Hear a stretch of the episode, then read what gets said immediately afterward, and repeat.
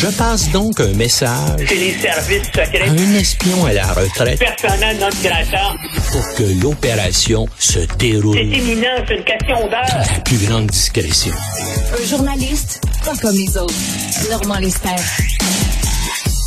Normand, selon toi, est-ce qu'on va voir de notre vivant le régime des mollahs tomber en Iran?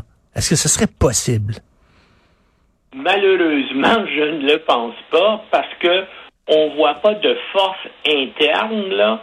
Bien sûr, il y a de l'opposition.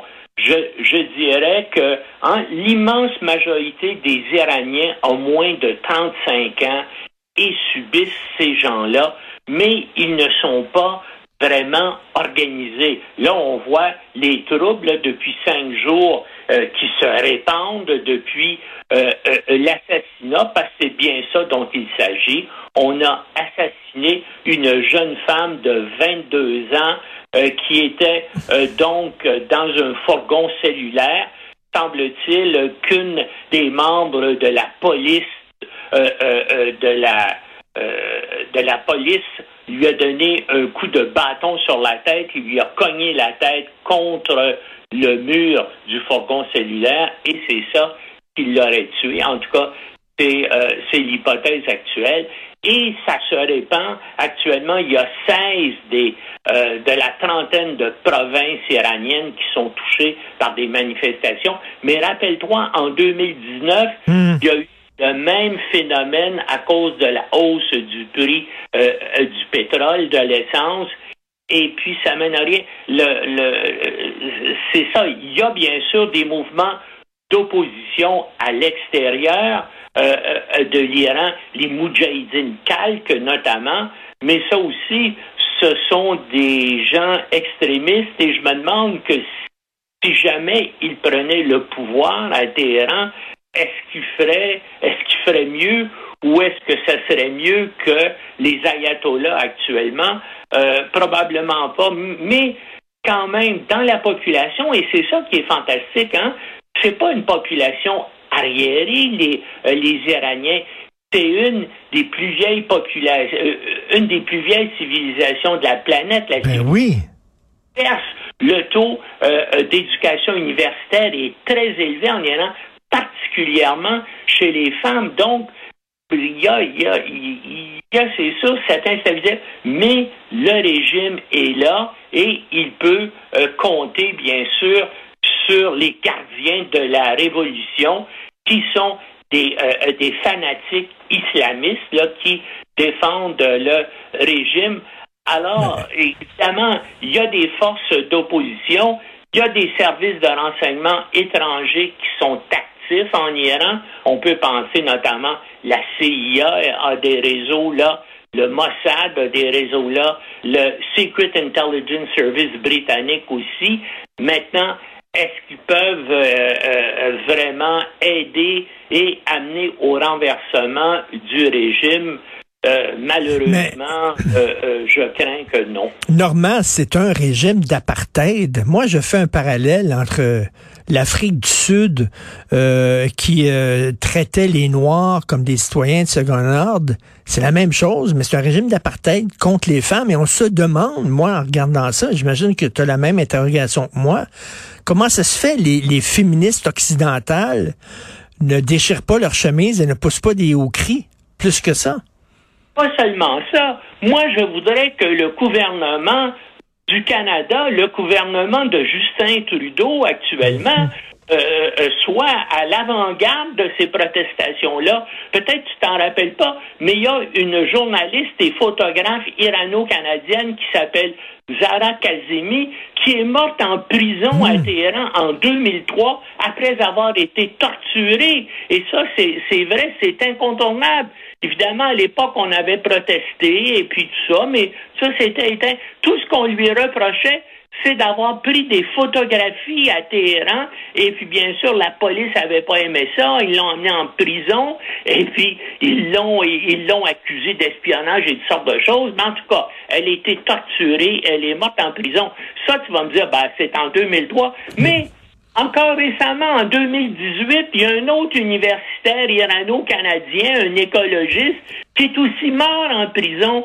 Euh, les autorités ont dit ah ben il s'est suicidé et euh, que c'était euh, après avoir reconnu qu'il était un espion. Mais la famille du type rejette complètement cette version. Donc, tu vois, là, au cours des, des 20 dernières années, il y a deux Canadiens qui ont été tués, torturés en prison, et puis le, et, et le Canada, avec ce, ce, qui se déroule actuellement, ben, Mélanie Joly, euh, Justin Trudeau devraient être là à l'avant-garde. Et comme tu dis, comment se fait qu'il n'y a pas des manifestations actuellement à Montréal? Ben oui. Euh, euh, dénoncer le régime et pour appuyer euh, donc Macha Amini là qui qui a été tué par par la police. Et, et, Normand, Normand, tu parles de l'inaction du gouvernement canadien. Rappelons-nous pendant le régime de l'apartheid, Brian Mulroney vraiment a pris les choses en main en disant ça n'a pas de bon sens ce régime-là vraiment. Puis là il appelait Margaret Thatcher, puis il appelait Ronald Reagan, puis il, il, il a mené comme une fronde contre le régime. Pourquoi on fait pas la même chose? Ben, moi, je, voudrais aussi. Ben, il faudrait le demander à, Justin Trudeau, mais euh, je pense qu'il est en train de chanter dans des bars à Londres actuellement. Effectivement, non, non, c'est vraiment extrêmement déplorable euh, ce qui se passe là-bas. Et tu imagines les femmes à quel point elles sont courageuses, elles se filment en enlevant, en enlevant leur voile. Euh, écoute, et cheveux aussi, tu sais, pour protester.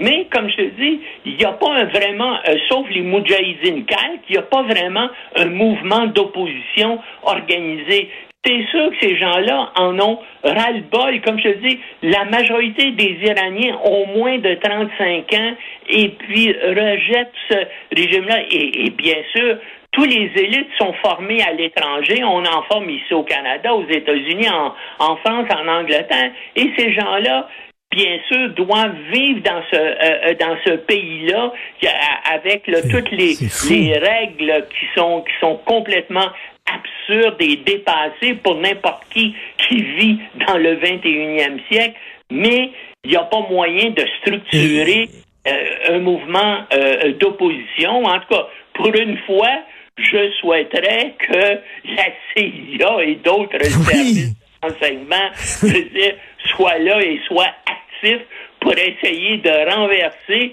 le régime. Ben, comme tu sais peut-être, la CIA en 1954 a déjà renversé un régime progressiste, cette fois le régime Mossadegh à Téhéran. Alors, de, maintenant, il devrait vraiment le faire pour ce régime euh, d'ayatollah complètement borné et dépassé. Exactement. Poutine qui a mobilisé 300 000 réservistes. Euh, tu vois, là, il est obligé d'aller vers les réservistes parce qu'il lui manque de soldats. Écoute, pour moi, puis je, vois que ce matin, le chancelier euh, allemand Olaf Scholz disait c'est un acte de désespoir de Poutine. Hein? Il joue maintenant le tout pour le tout.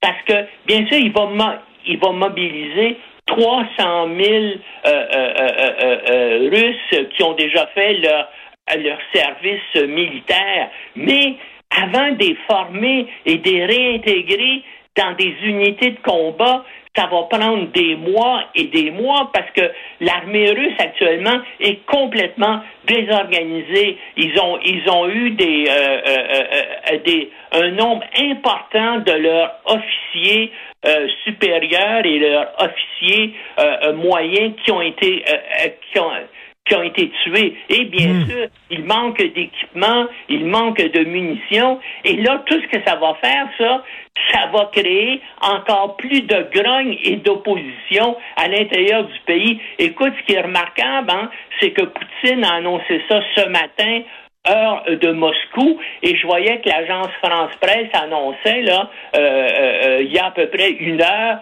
que tous les vols en partance de, euh, de la Russie vers des pays étrangers sont complets maintenant. Pourquoi?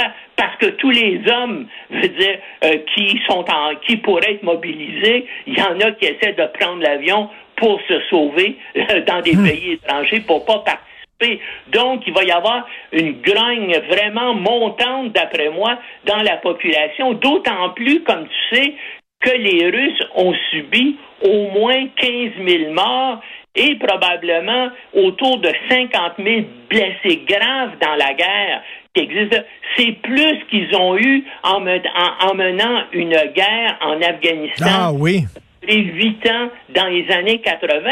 Et c'est sûr que les familles de ces gens-là, je veux dire, euh, doivent être en colère. Et là, on va venir chercher des maris, euh, des enfants, euh, des garçons pour les envoyer à la même place. On a, tu vas voir, puis d'ailleurs, tu as vu ce matin, il y a des manifestations là, dans la rue, il y a des gens qui descendent dans la rue actuellement, et même hmm. le courageux leader d'opposition emprisonné, Alexis Navalny, a dénoncé la mobilisation en disant que ça va mener ben, à une énorme tragédie. Ben, Et malheureusement, c'est une énorme tragédie à l'intérieur même de la Russie parce qu'il va y avoir une, une confrontation là entre le, entre la police contrôlée par le régime Poutine et la population. Mais qu'est-ce que tu veux? Les Russes sont, sont prêts là de. Ils n'ont pas les moyens. Imagine-toi, ils défendent un, un front qui a une longueur de 1000 kilomètres ben